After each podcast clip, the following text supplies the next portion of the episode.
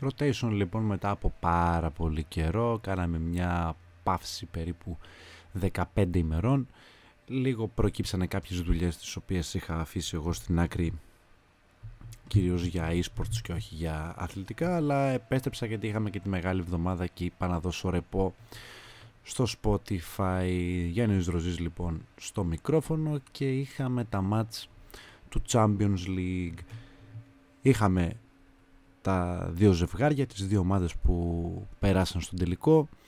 Πολλοί με βάση αυτό το οποίο είδανε στα πρώτα δύο μάτς καταλάβαν ότι το πράγμα πηγαίνει προς αγγλικό εμφύλιο και όχι. Κάποιοι ήταν πάρα πολύ αισιόδοξοι ότι η Paris Saint-Germain θα κάνει την μεγάλη ανατροπή και θα προκριθεί με ένα σκορ το οποίο θα την βόλευε σε πρώτο χρόνο. Σε δεύτερο χρόνο θα πω εγώ ότι η City για ακόμα μια φορά απέδειξε ότι ο Pep Guardiola συγκεκριμένα είναι ο μάστερ της υπόθεσης και δεν υπήρχε καμία περίπτωση να αφήσει στη σκαγιά των προπονητών να πέσει τίποτα κάτω. Ενώ στο άλλο μάτς πάλι, αυτή τη φορά γερμανός προπονητής, ο Tuchel, διέλυσε κατά με το εγκόμιο, ούτε καν έπλεξε το εγκόμιο της ομάδας του, διέλυσε το εγκόμιο της Real Madrid, της μιας ομάδας η οποία θεωρώ ότι φέτος δεν θα κερδίσει τίποτα από τίτλους. Το πρωτάθλημα δεν μπορεί να το διεκδικήσει έτσι όπως παίζει. Το Champions League δεν θα μπορούσε να το διεκδικήσει έτσι όπως έπαιζε. Έτυχε να περάσει από τη Liverpool, η οποία, και όταν λέω το έτυχε εννοώ το ότι η Liverpool έχει τρομερά προβλήματα πλευράς τραυματισμών. Η Chelsea ήταν πάρα πολύ καλά στημένη στο προχθεσινό μάτς και το πήρε με το σπαθί της, με γκολ Werner Mount. Οι μπλε του Λονδίνου είναι αυτοί οι οποίοι θα αντιμετωπίσουν την Manchester City στον μεγάλο τελικό, όπου έχει συμφωνηθεί να γίνει στο Atatürk, αλλά λένε επίσης ότι θέλουν να το πάνε στην Αγγλία να γίνει το μάτς.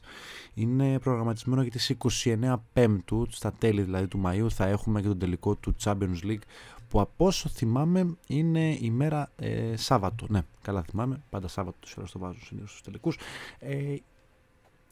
Τι έγινε λοιπόν? Πώς μια ομάδα η οποία ήταν σταθερά καλή, βλέπες City, αντιμετώπιζε μια ομάδα η οποία ήταν πάρα πολύ ασταθής τη χρονιά που μας πέρασε. Και θα πω τη χρονιά που μας πέρασε γιατί μένουν ακόμα κάποιες αγωνιστικές στην Αγγλία, αλλά ναι, σχεδόν τελείωσε το πρωτάθλημα στην Αγγλία. Λεπτομέρειες απομένουν για τη City να στεφτεί πρωταθλήτρια, αλλά μάχονται ακόμα κάποιες ομάδες για την θέση για το Champions League, τέταρτη θέση, όπου την έχει πάρει η Chelsea. Μέχρι στιγμής έχει το συν 3 από τη Villa, από τη West Ham, συγγνώμη, καθώς ήταν η ομάδα που την κέρδισε στα μεταξύ τους σε ένα μάτς όπου το πήρε πάλι επαγγελματικά η ομάδα του Thomas Tuchel με την νίκη με 0-1 μέσα στο Ανατολικό Λονδίνο με τον γκολ του Werner. Πάμε λίγο ανάποδα, πάμε από τη City. Η City έπειτα από την αναποδιά που βίωσε πέρσι με την Lyon και μία ακόμα χρονιά που ο Guardiola δεν είναι σε τελικό και πόσο μάλλον να διεκδικήσει ένα τρόπαιο, όχι να το κατακτήσει μόνο, έφερε πάρα πολύ μεγάλη αμφιβολία πάνω από το Manchester στην πλευρά του City.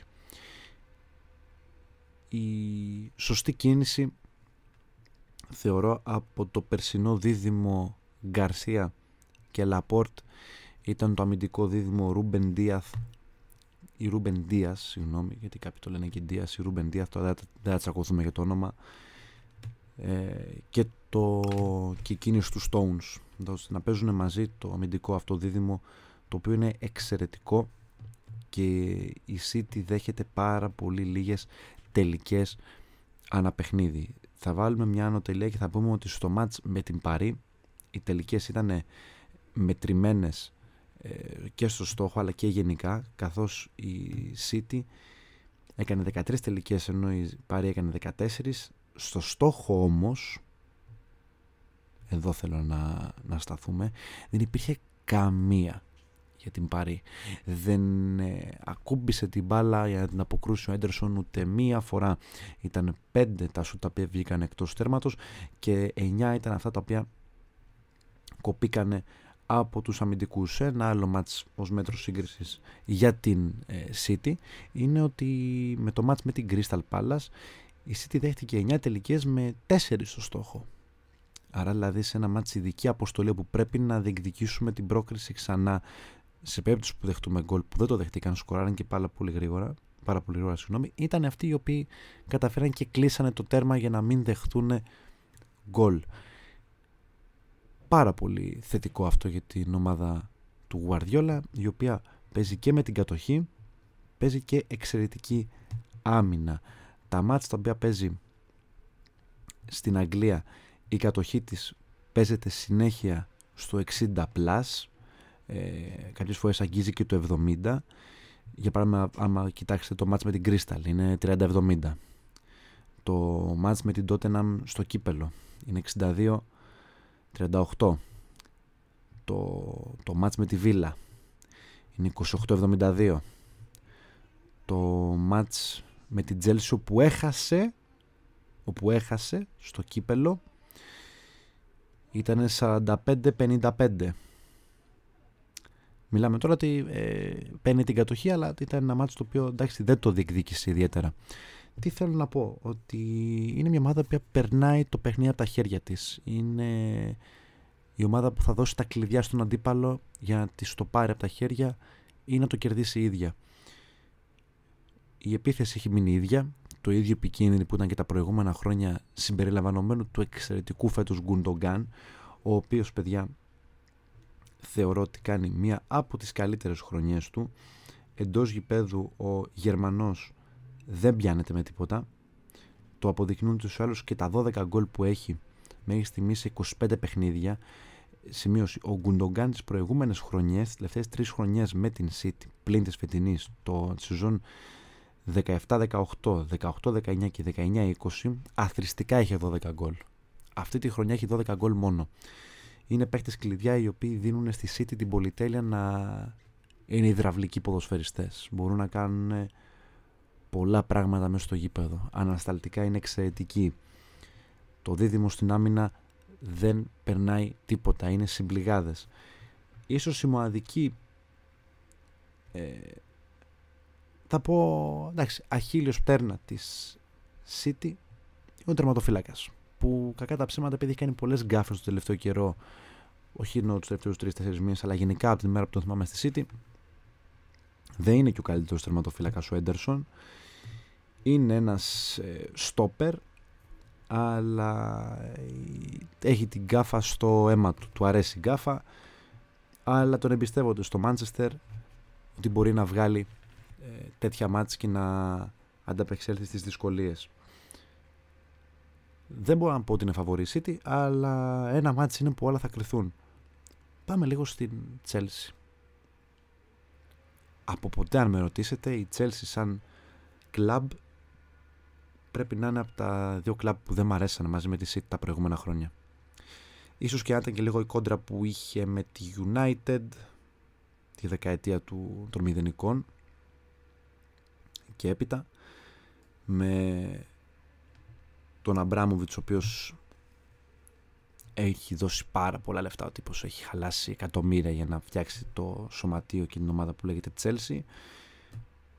Μια Chelsea η οποία έδωσε τα ενία στην παλιά της δόξα και πρώτο σκόρερ all time της ομάδας, τον Frank Lampard, ο οποίος τον πιστέψαν πάρα πολύ.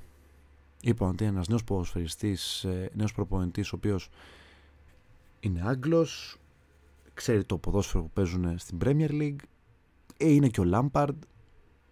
Κανένας όμως δεν περίμενε ότι με τις προσθήκες που του κάνανε, ότι οι παίκτες με ονόματα Werner, Ζίγες, Thiago Silva, ο Havertz και άλλοι τόσοι, οι οποίοι υπήρχαν στο ρόστερ αλλά δεν παίζανε με τους προηγούμενους, είτε αυτοί ήταν Κόντε που είχαν μία από τα προηγούμενα χρόνια, ήταν ο Μαουρίτσιο Σάρι.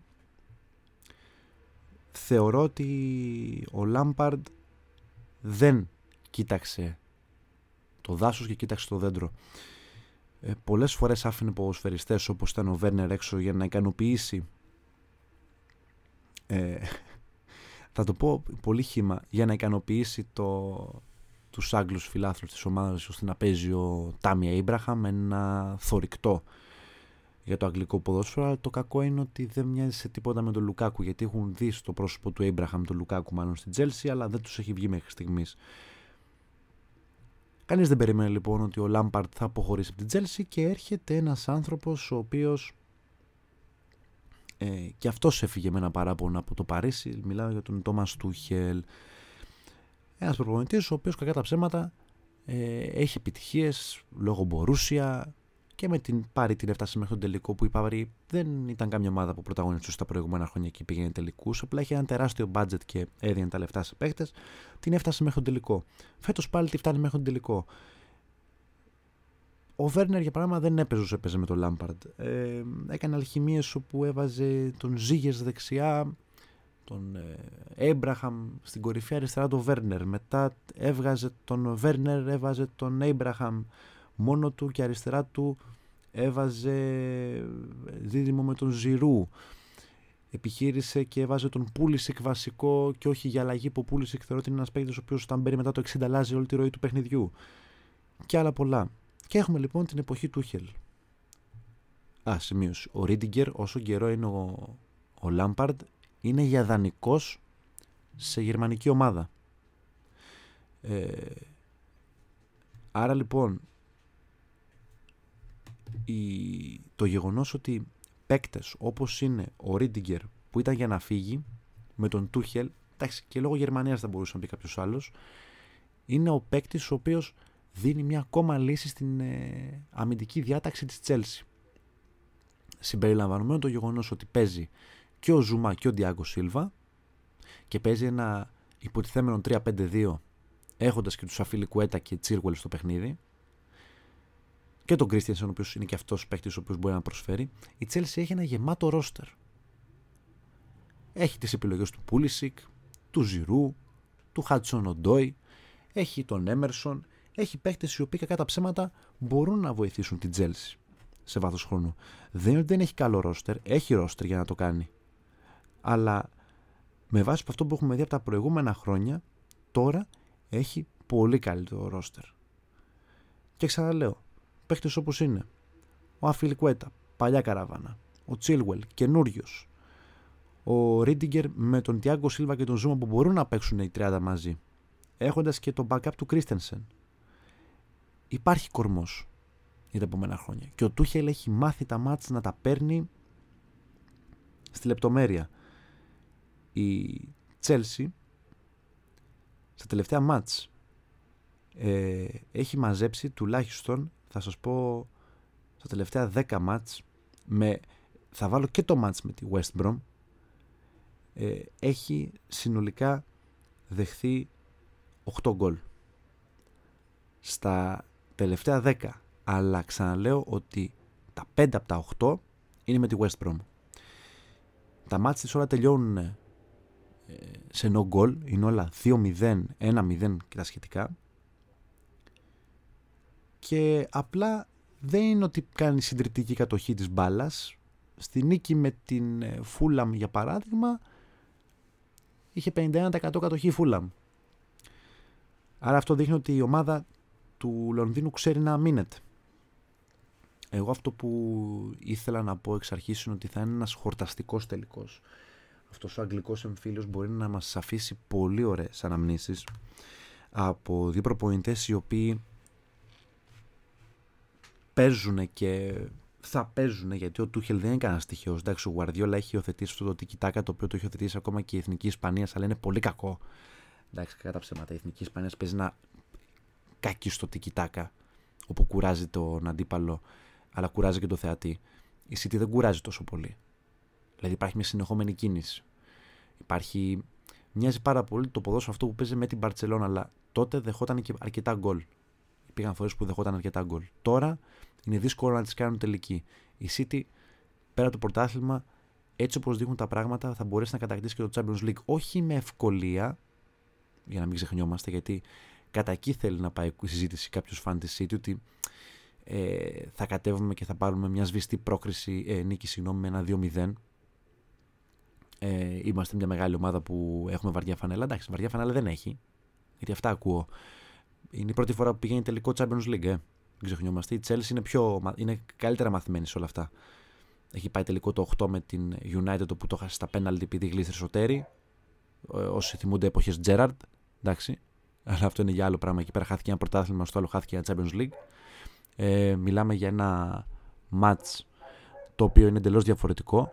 Έχουμε το match το οποίο είχε γίνει το 2012 που πήρε τη μεγάλη νίκη μέσα στο Μόναχο, μέσα στο Allianz Arena, και ότι τότε ήταν το outsider και τώρα είναι μια εντελώς διαφορετική ομάδα, όπου πάλι κατεβαίνει ως outsider, αλλά τώρα έχει ένα πολύ καλύτερο roster από ό,τι είχε τότε, αλλά παίζει πάλι απέναντι σε ένα μεγαθύριο.